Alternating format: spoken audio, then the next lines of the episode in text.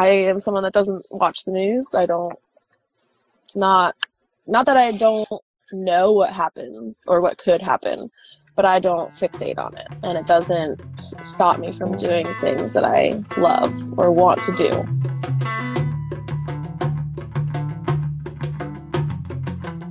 Hello, everyone. I am your host, Lion, and I believe we are conditioned to fear in a way which holds us back. This is especially true if you are a woman, and I am very passionate about bringing you the voice of women who have done a lot of work to deprogram and transcend that fear in pursuit of their greatness. Please join us as we learn from Alicia about her journey and how she found the courage to deprogram and transcend the fears which hold a lot of us back. Hello and welcome, Alicia. Thank you so much for making the time uh, to be here. Yeah, thanks for having me. Hell yeah.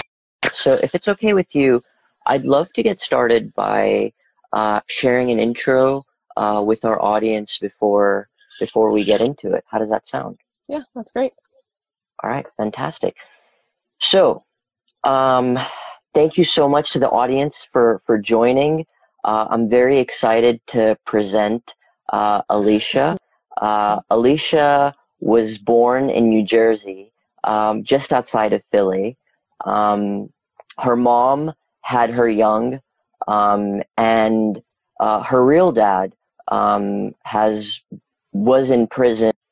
Uh, her has been in prison her whole life, and um, you know went there even before she was born. Um, and growing up, um, Alicia and her mom, you know, she grew up uh, living with uh, her grandparents, and then um, soon thereafter uh, moved uh, when her stepdad came into the picture, and that represented a really big change, along with step siblings. Um, and so I share that to to share, you know, the how challenging, uh, you know, of an environment experience uh, that she had as a result of what I just shared. Um, you know, but that didn't stop her. Uh, Alicia, when she was old enough, um, she sought out her freedom and she built a practice mm-hmm. around stepping out of her comfort zone um, to start traveling. Um, her travels took her to places like Montreal, um, Europe, and Colorado. Um, and um, as far as her career goes, um, she is an imaging tech, which mm-hmm as a career uh, lends itself well to being uh, a nomad. And then a few years ago, as a result of things that we'll find out, um, yeah. Alicia was moved to become a biker, mm-hmm. um, which is a big decision, um, you know, especially as a woman, because as you all know, right now there's a huge disparity where most bikers are men.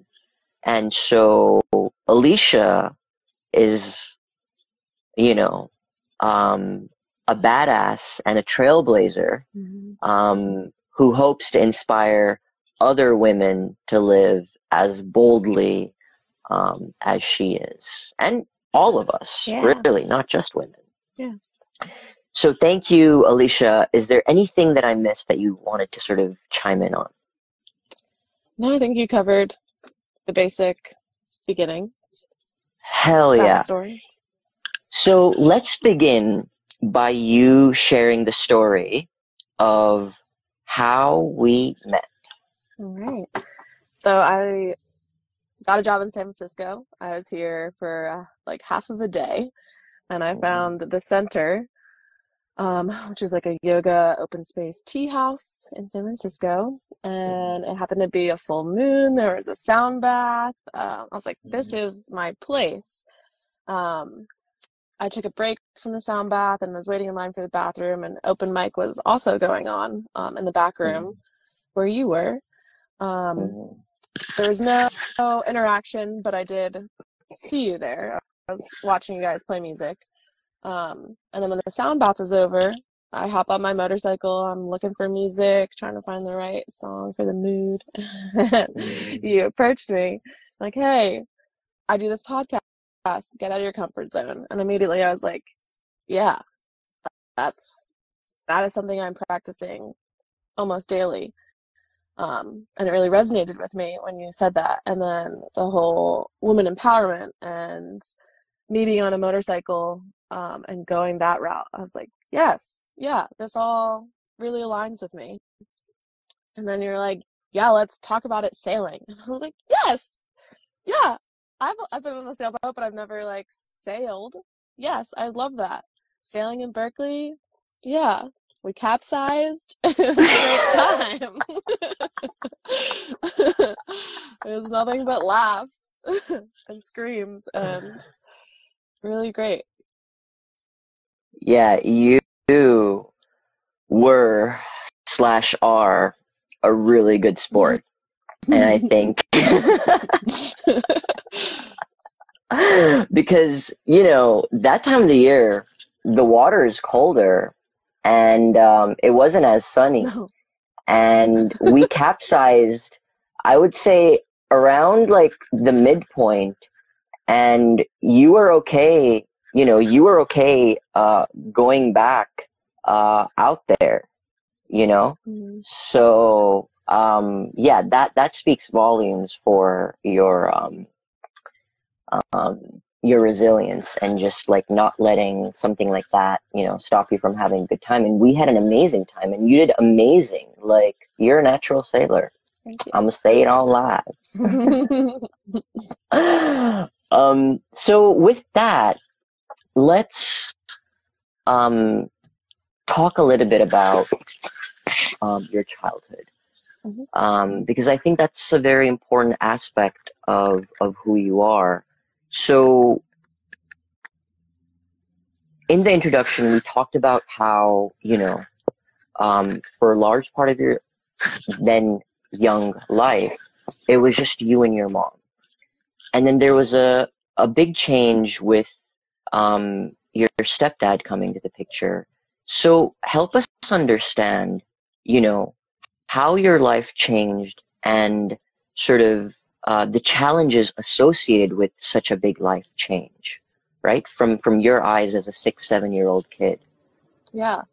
Um, so my authority was really only my mom and my grandparents, but they didn't have like full authority over me. So to have another mm-hmm. person come in, and I, I don't really like rules.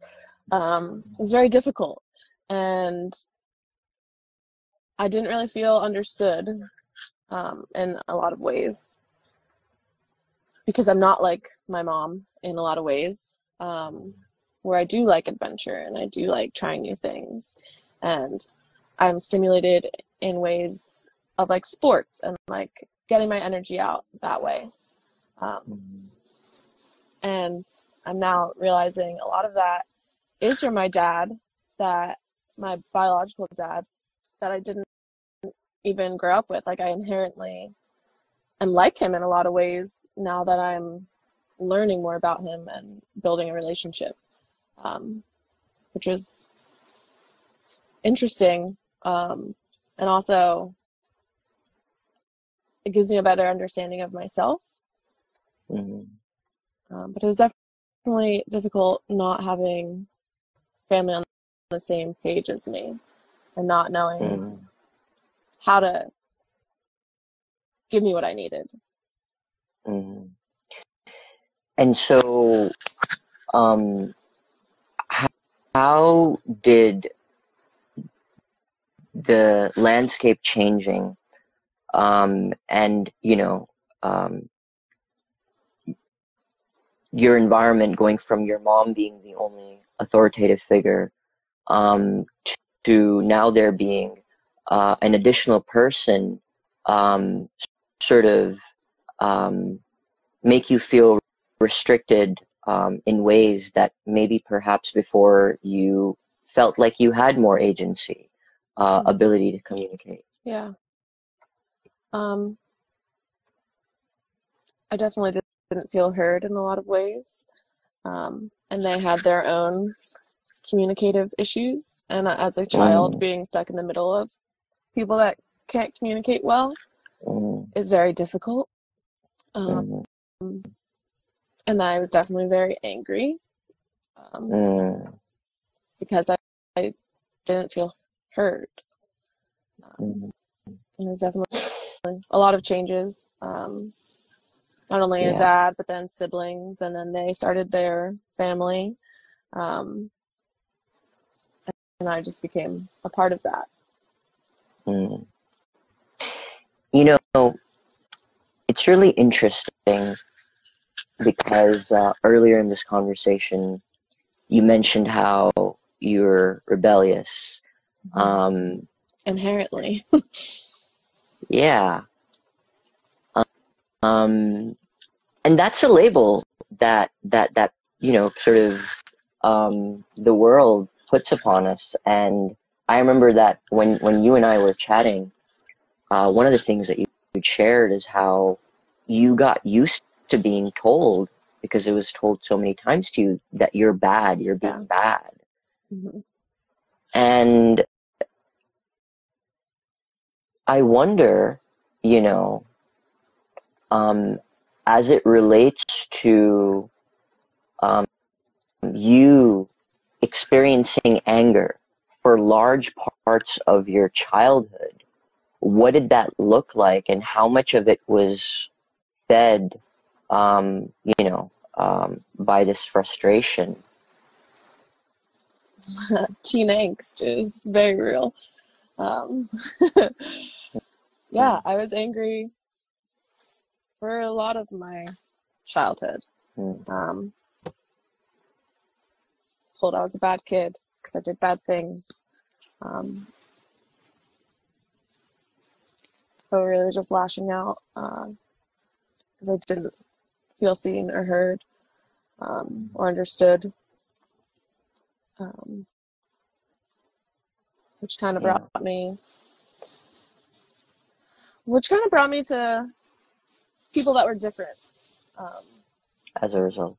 yeah, I was always like friends with the punks and Mm, other angsty people, artists, adventurers. Um, yeah. gravitated towards people that did things a little bit differently. who yeah who were in some respects um, as a result of not being understood kind of pushed out of the mainstream uh, but who were living life in a more eccentric brave bolder way right Yeah, which wasn't really my my mom didn't really like that. So you, you mentioned how, in a lot of ways, you and your mom uh, were quite quite different.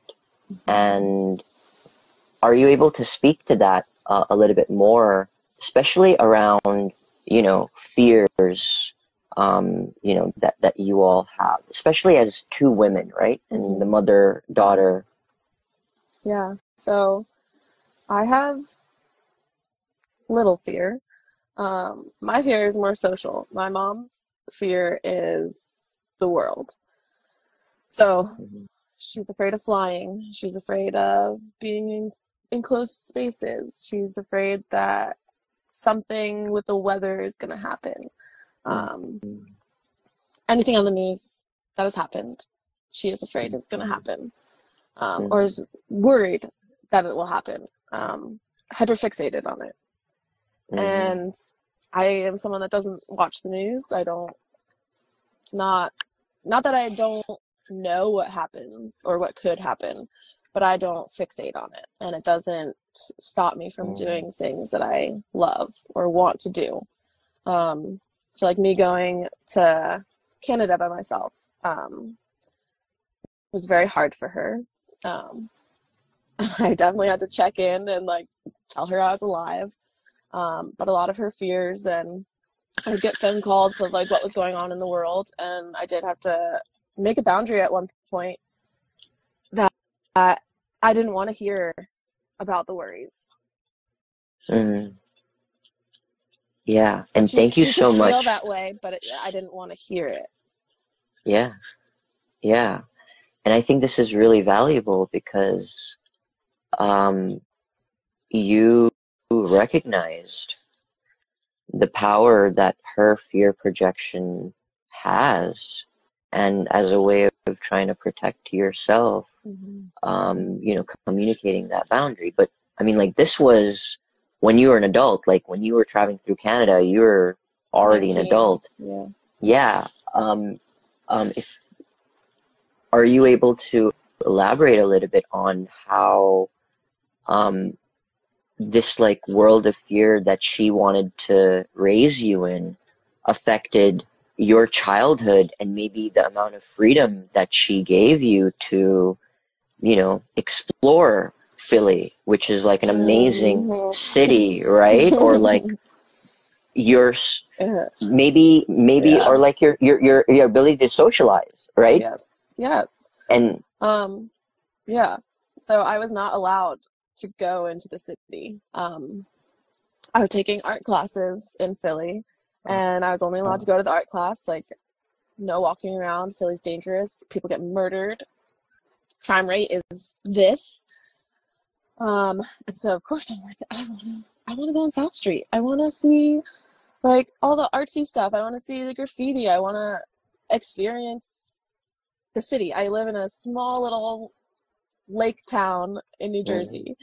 Um, so one day I skipped art class and I was like, I'm just gonna walk around the city and Mm, do it. Like it's one of my last art classes. It's one of my last like chances to get out. um, she found out. The art studio like called her. And, oh, she wasn't here today. And my mom was like, "What the fuck?" Um, so then that's me being a bad kid. I'm a liar. I'm not trustworthy. Um, and my privileges, my freedoms, are then taken away, taken away, taken away even more taken away and i'm getting angrier and angrier and more like i want to do these things this is what i want to do and i'm not allowed to do it and then not only am i not allowed to do it i'm punished for trying to do it and it was always like a, a spring break or something i'd get grounded like right before spring break and i'd be mm, not allowed to do the things that my friends were doing um, with their time off mhm, I'd be stuck home. But my friends were bad kids anyway, so it didn't it didn't matter to them. Um, but I mm, I just wasn't trusted. Uh, like parents would always have to be called, and so naturally, a friend would pretend to be a parent, and like it was just Mm. me trying to do what I wanted. yeah and like it pushed you to do things that you otherwise wouldn't feel the need to do Yeah, I wouldn't feel um the need to you lie if I was allowed to. yeah thank you Yeah. for thank you for sharing that um well when you finally got old enough right um your really first big big step out Mhm. of your comfort zone to like feed this beast that was growing within you of like ah i want to explore yeah Ah. Very much that. right yeah. right was montreal Yeah. why montreal So Montreal was a train ride, like a 12 hour train ride. Um, and I had gone on a trip with a friend to Uh-huh. Toronto and then to Montreal. Um, and Uh-huh. I just fell in love with the city. It felt really European and like it, it felt like a different country. Where Toronto was like Mm. uh, Canadian New York, but still very Mhm. similar to what I've experienced in the United States.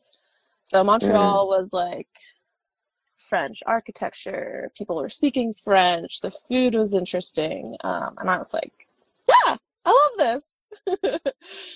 Um, I was being social. I was allowed to drink there. Um, Yeah. I was an adult at 19. I was like, yeah, this is like no parents, no rules. I love this. And that's what I fell in love with was the freedom of oh, you want to do this? You can. Go ahead. Mhm. You want to explore that? You want to go to the go walk around the church, walk around wherever. Um, there's no one saying that you can't. hmm And one of the couple of things that that stood out to me when we were chatting about your experience uh, traveling through Montreal is that um, you didn't really have a plan. That you were just like Mm-mm. kind of going with the flow and exploring. Um, so I'd love to hear a little bit more about that and how it allowed you to experience things that, you know, when you're just open to the unknown and what might come up as opposed to here's my itinerary, blah blah blah.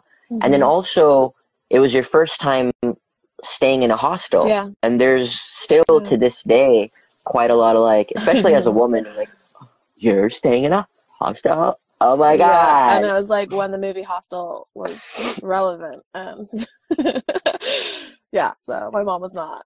She's like, "You're gonna get murdered in the hostel." Um, but I stayed in the hostel by myself.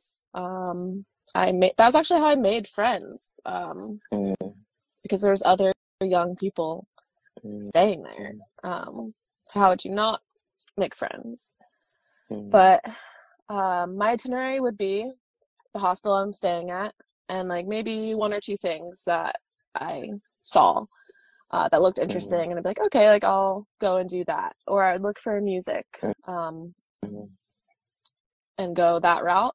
But most of the time, I would just walk around the city, and that is my favorite way to explore a city is just walking around, um, just kind of popping into whatever you stumble across, and it's always something. You're bound to find find something. Yeah, when you leave room for the mystery, that's when you experience magic. Yeah. Hell yeah. Hell yeah. And, you know, it sounds like you had an overall pretty positive experience in a hostel where you felt safe, you felt comfortable Mhm. meeting and making friends, even at the age of 19. Um, so let's talk about Europe because that's a very juicy story. Yeah. Um, could you kind of set the stage um, and uh, paint a picture of like, you know, what was driving you to Europe, right? And kind of like the preparation that you did financially, and then I'll I'll get into some of the questions. Yeah. So I was 21. I was Mhm. working at a pizza shop. I wasn't really making a lot of money, but I was like, I have Mm. like $2,000 and I am going to Europe. Um, because Montreal, I was like, yeah, I really like the European vibe. Um, and originally it was going to be England. Uh, Mm, I was going to be on a farm in England, woofing, and I got my plane ticket. I land in Heathrow, and they ask me a million questions that I don't have the answer to. They're like, well, they're like, how long are you here for? Who are you staying with? And I, I'm like, I'm here for like two months. I'm staying with a family friend for a little bit. Um, I'm traveling around, and they're like, okay, what's the name of your family friend? Like, blah blah blah. Like, what's his last name? I haven't met him. He's my neighbor's cousin. I don't know. Um, I don't know. And he's like, well, what's their address? What's their phone number? I'm like, I have their phone number, but they're picking me up. Like, I don't have their address. And so, like, we don't have enough information to let you in. They sit me down, and I'm like getting Wi-Fi, finding out his information, and I'm like, okay, I have, like, I have it. I have his, I have his last name and everything. and they like take me back back rooms of Heathrow. Um, search my bag. They take like a calendar and a piece of paper that says I'm a diabetic. Um, and then I'm in this like holding room for a while before they interview me. And they're like, okay, so on your calendar it says you're going to be on a farm. What are you doing on the farm? I was like, farming. Um, and they're like, you need a volunteering visa to do that. Uh, we're sending you home. I was like, but it's not volunteering. It's an exchange. Um, they are giving me a place to stay and food, and I'm learning how to farm. Yeah. It's not volunteering. so no, they sent me back home um, with my return flight. So I then, uh, my parents split the ticket with me to fly to France. They wouldn't let me just go to France from England. They're like, no, you have to go back home. So now I'm down to like sixteen hundred dollars going to France. I got a train ticket. Uh-huh. There's three countries, six stops. So I did France, Italy, and Germany, and I did two Yeah. cities in each country. Um, I Mhm. tried to do like a bigger city and a smaller city, and Mhm. that was like as far as my plans were. Um, and then I was couch surfing, so I found people in each city, or for the most part, I was like, I can still like figure it out on the way. Um, but for the most Mhm. part, I had somebody already before I was leaving. Mhm. Um, and I wrote down all their phone numbers and their last names. and I get to Paris, and they look at my passport, look at me, and they say nothing. Stamp it, I'm in. Um, so I was, I was traveling around for six weeks. Um, towards the end of my trip, I ran out of money, and Mhm. my parents wired me like two hundred. Two hundred dollars got me from Munich to Berlin and back to Paris. Um, not um, not by any fancy means. Mhm. Uh, definitely scrounging and kind of relying on my hosts for food. Um, Mhm. So when I got to Berlin, my host was like, "Oh, I'm fasting." and I was like, "Oh, wonderful. I'm fasting too, I guess."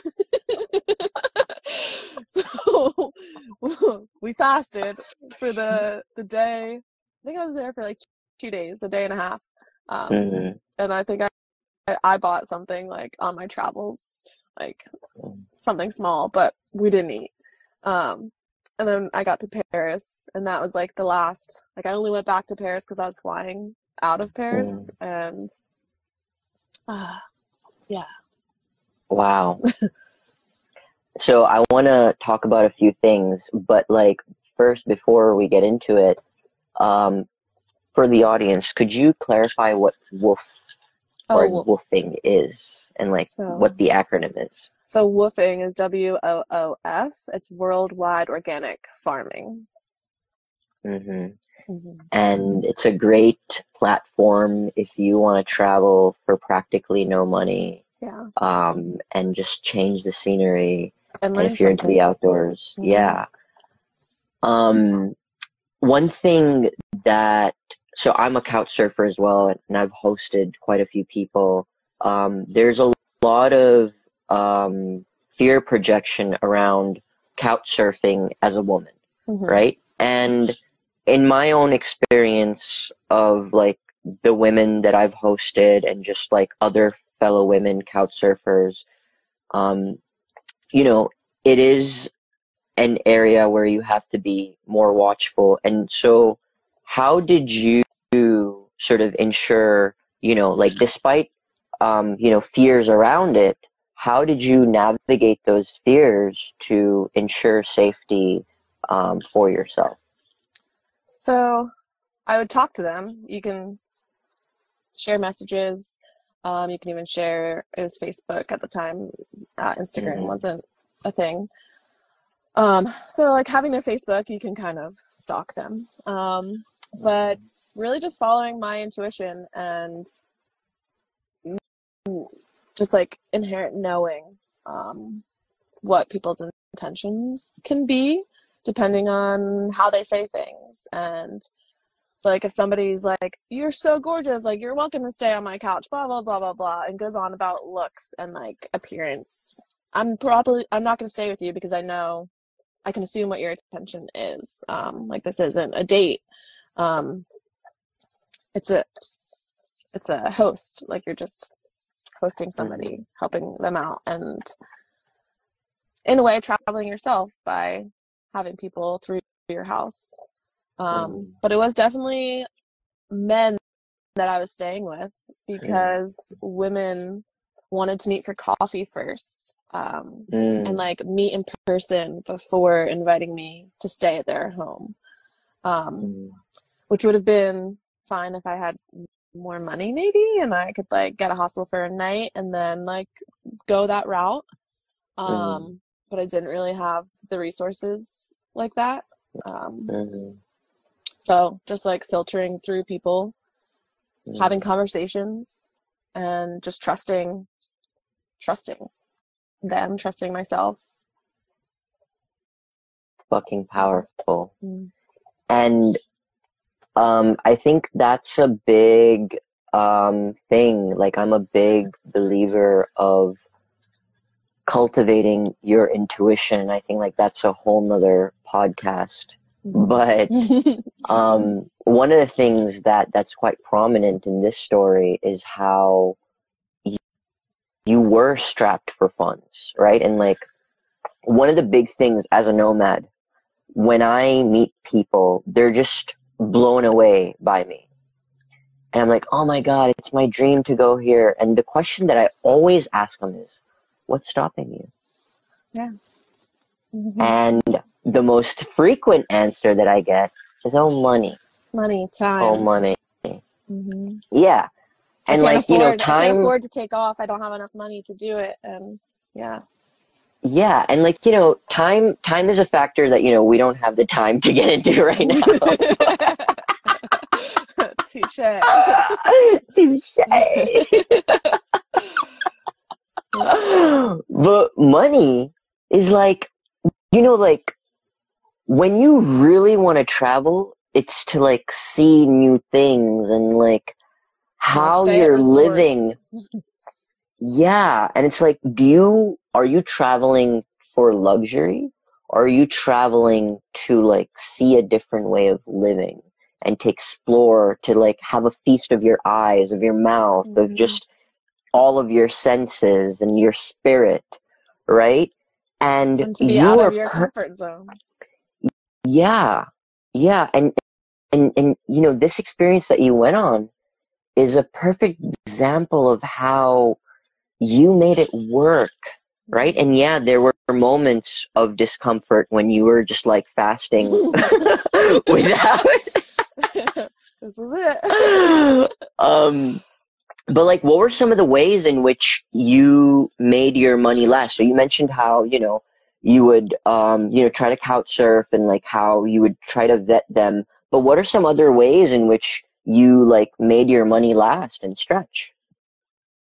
I didn't really do a lot of super touristy things that Mm. cost money. Um, I did like the Mm. Vatican. Um, I don't remember how Mm. much that was. Um, but a lot of Mhm. my time was just like wandering around the city. Um, and Mm. I'm into photography, so that keeps me pretty busy. Like I can just walk around and take pictures and I'm happy. Um, Mm. but kind of doing that introduces you to people, um, which Mm. opens the door to really generous people that are like, "Oh, you're Mhm. traveling all the way from here. Let me buy you lunch. Let me buy you a coffee." Like, just opening the door to receiving. Mhm.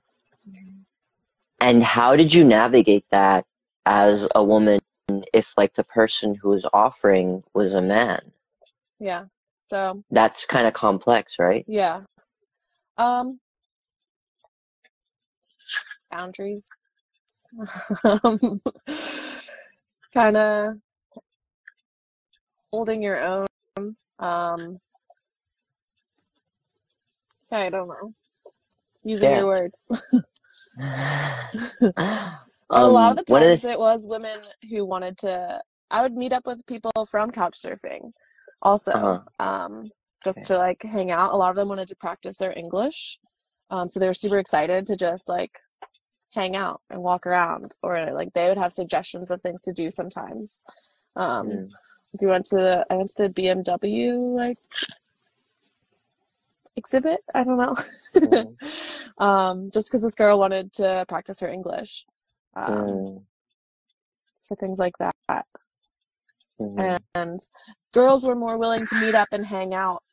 Um, like I went to the flea market with a girl, um, and we hit it off, and we ended up like finding there was like a band playing at the flea market, and they're like, "We're playing a show tomorrow night," and we are like, "Oh," and I was like, "Maybe I'll stay another night. Like I'll have to talk to my host, but I think I can stay another night." And she's like, "Yeah, let's go." And so like that was something I could do with somebody, and again, not really spending money. Um, I don't. I think it was a free show. Um, so really, all I was spending money on was food, alcohol, and um, food and alcohol. Really. hmm And you know, the one thing I will say that kind of comes up for me is uh, with couchsurfing hosts, you know, as somebody who's a big believer in, in that community of couchsurfing, I think it's so beautiful that people can open their homes um, for the most part without expectations of like how much time you are spending with them Yeah. and understanding that like they're giving unconditionally to a fellow human a kindred spirit who's as passionate as they are because they were in your shoes right Mhm. um and just like hey you know do your thing and and you have a place to rest your head um at night Yeah. Uh which i think is so so so so so beautiful yeah. uh, when I had a house in Denver, I was, it was definitely an open door. Um, yeah paying paying that forward. Fuck yeah. Thank you. Thank you for that.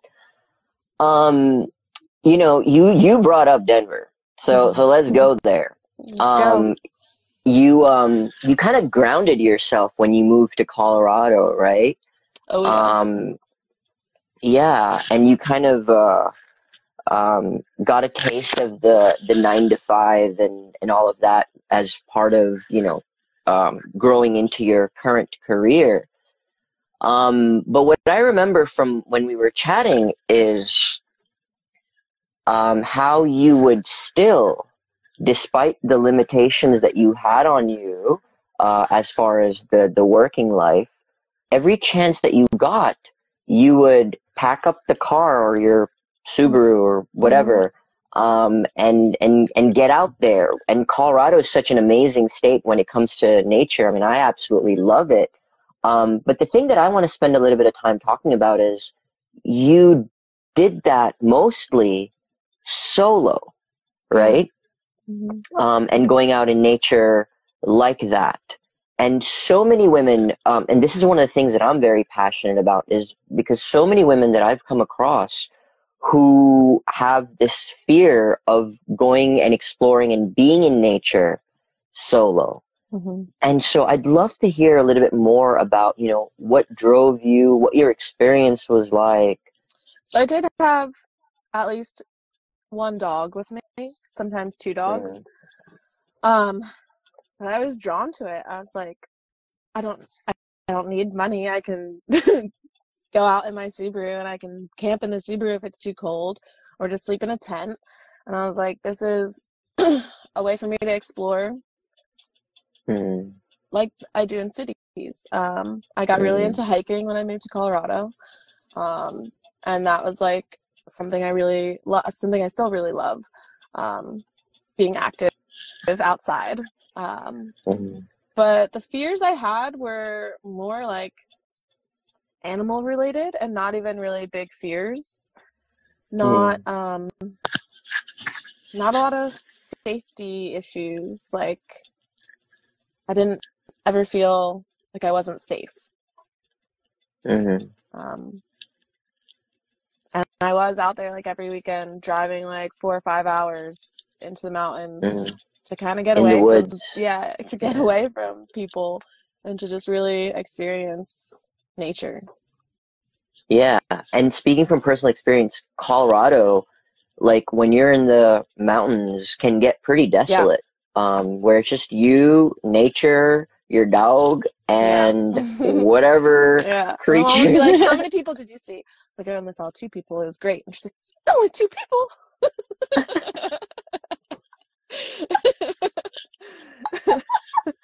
yeah. And I'm like, "The- the less, the better. Thank you. I love it. Um, you know, just earlier when you were talking about um, sort of the solo exploration, you mentioned how it doesn't take a lot of money. And I think that's a great segue to talking about your current lifestyle as a nomad hmm uh, who lives in her van, right? Yeah. Yeah.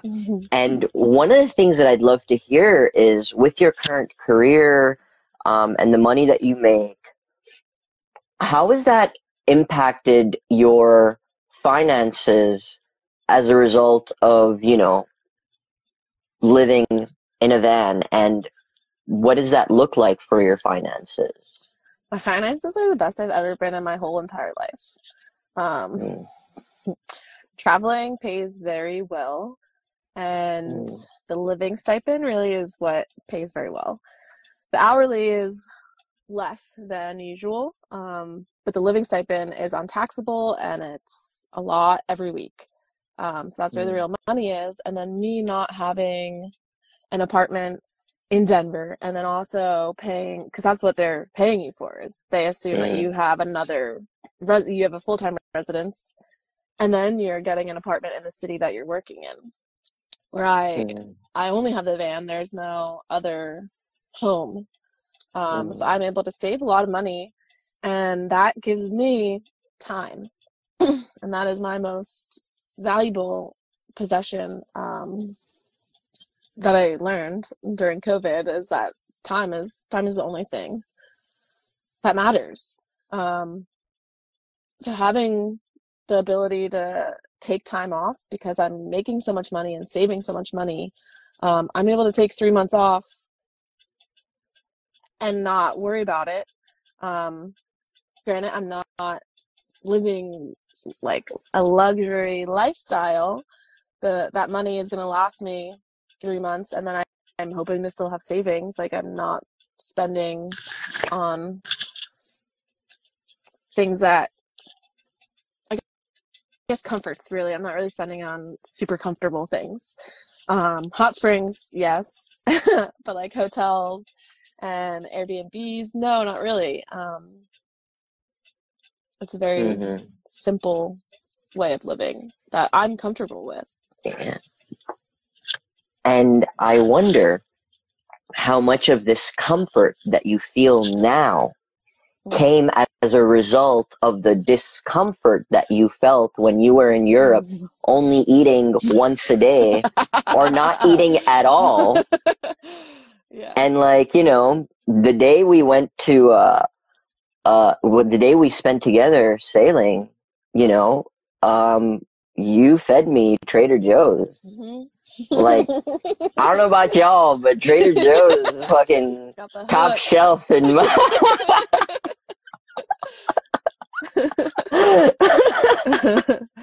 yeah, yeah. and I definitely Um, it's funny. buy food for other travelers that I, Mhm. I'm like, I'm buying your meal. We're having breakfast, or we're doing this. Um, but that is something Mm. I really like sharing with people. And your lifestyle allows you to be that generous and Yeah. spread love Yeah. in that way, Mm. right? Where, you know, how you're living feels comfortable because of the practice of stepping out of your comfort zone. yeah. That's the biggest, that's the biggest, most valuable thing. And I'm so grateful to you because it came up in such an organic way because I wasn't even planning on bringing it up. But like building a practice around stepping out of your comfort zone to seek discomfort makes you ultimately become comfortable in that situation yeah, and find joy in that situation to where it allows you to then start living that way and creating abundance where there previously wasn't because of the money that you're saving. But then it also feeds your fearlessness, right? Because you're a lot more likely to take a risk if it means, you know, financially you it might set you back. So you're like, what? What's the worst? I'll live in my van, right? It makes you more fearless to take Yeah. risks, which can allow you to have more success in life. Yeah.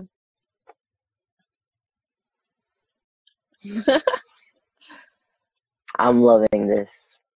With that, um, in the limited time that we have left, um, I'd love to learn about where were you in life?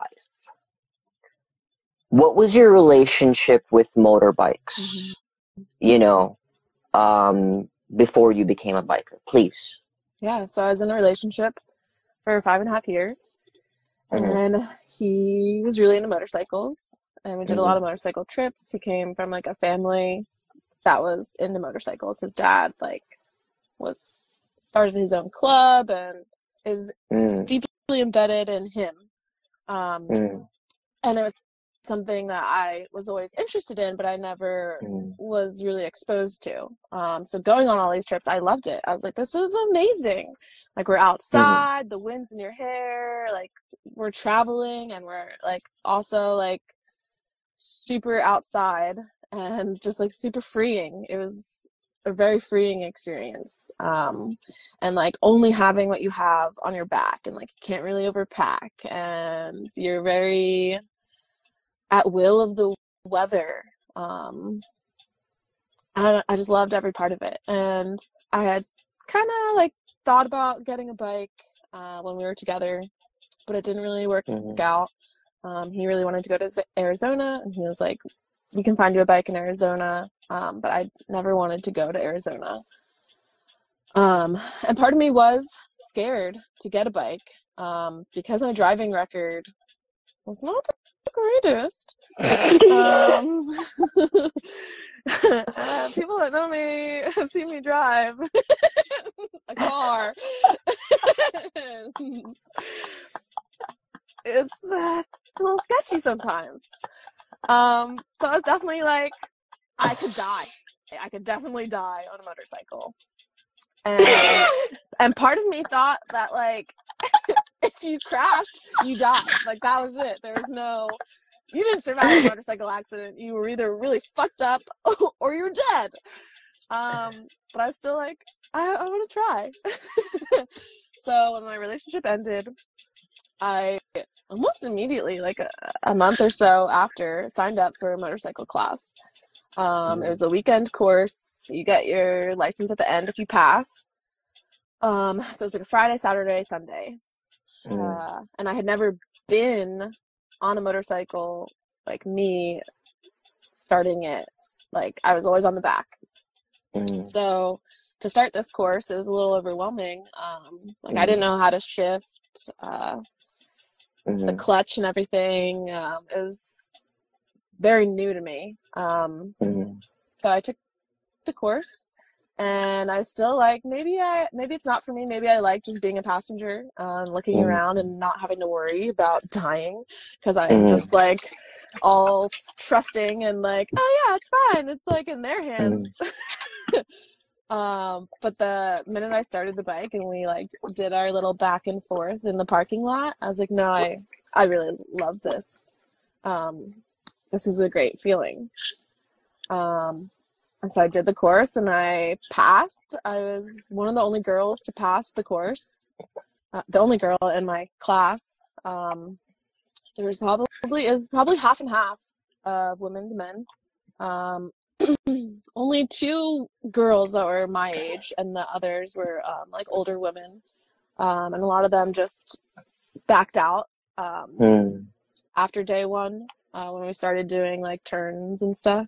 Um, they're Mm. like, no, actually, this isn't this isn't for me. And a lot of them had been on motorcycles, like passengers, mm, um, and they're like, no, like this actually isn't. I don't feel comfortable, which is fine. For, that's fine. But I I passed, and I was all excited. um, and I got a bike that week.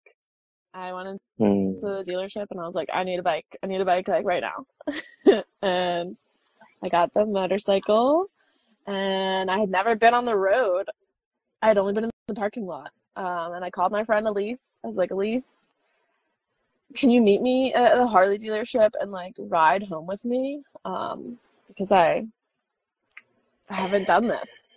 and she's like, yeah. And her and her partner came and met me and like escorted me home. And like one of them was in front of me and the other one was behind me. And we like got on Colfax and yeah, it was a whole experience. And I made it home and I just started riding around, riding to work. Um, taking the bike everywhere mm-hmm. I could. And this was September, so it was like limited on how much mm-hmm. good weather I had. Um, but I got really into it, and that fall, like later in the fall, um, I reached out to.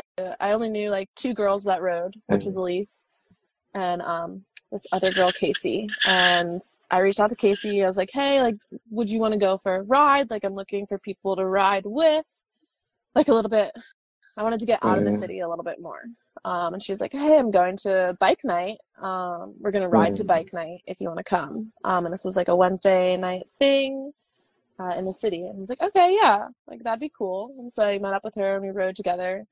Um, and there was like a handful of women that rode, uh, and one of them reached out to me. Her name was Tara, and she had been in the community a little bit longer than like she's pretty new to the community as well, but longer than I had been. Um, and then I just started meeting all these girls really through her and through the Denver community uh, that started riding really at the same time. There's like six, five or six of us that started riding, like mm. 2020. um, and we really bonded, and we're not we're not all still friends, but I still have a core core friend group there. Hell yeah. And so what I picked up from that story is that um, um if you sort of if you've never been on a bike, right? Um get on a bike because you don't yeah. know it you might know. light up a fire it might light up a fire within you and if you have been on a bike in the passenger seat and you felt this sense of exhilaration maybe consider and like know from alicia's life mm-hmm. yeah that, that not only are there great resources and courses to teach you how to do it right but as a woman, there are other women out there. You know, they aren't as frequent as men, mm-hmm. but and they will probably go out of their way to support you. Yeah, there's um, definitely um, a community of women that ride, and they're mm-hmm. great. And they're probably close knit. Yeah. And I'm sure anybody who's listening to this podcast, if they feel inspired, you're the kind of person who would make themselves available um, to talk to them, whatever. Yeah. Um, yeah. you know, Alicia, I have to say, I am so in awe of you right now. And I want to share with the audience how fucking amazing this woman is because, you know, um, You've never done a podcast before.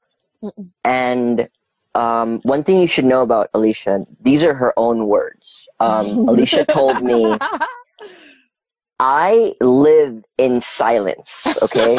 like, Alicia loves her silence.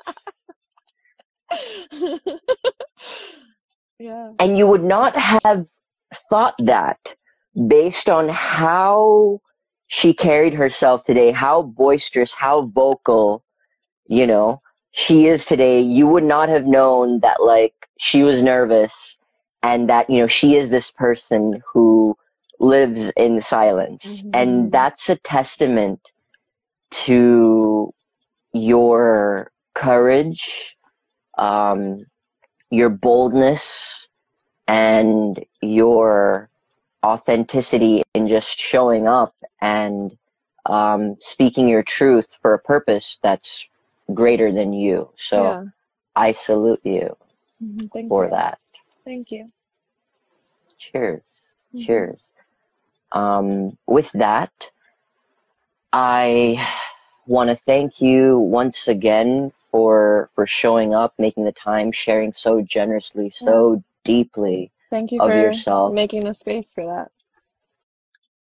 It is my passion and my pleasure. Thank you. Mhm. And I also want to thank our audience in the here and now as well as in the futures mm-hmm. for for for making the time to tune in and join us.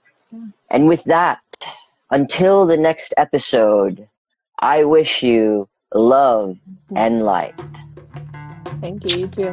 Mwah.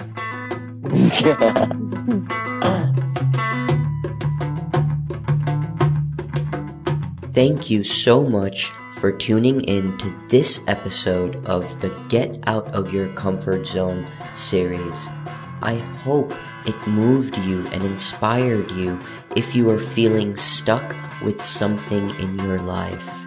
If you would like to further connect with our guest, please see their contact in the description. Please consider taking a moment to rate this podcast. Please also consider showing us some love on your Instagram story. You can find our info in the episode description. Until the next episode, I wish you infinite love and light. Thank you so much for tuning in.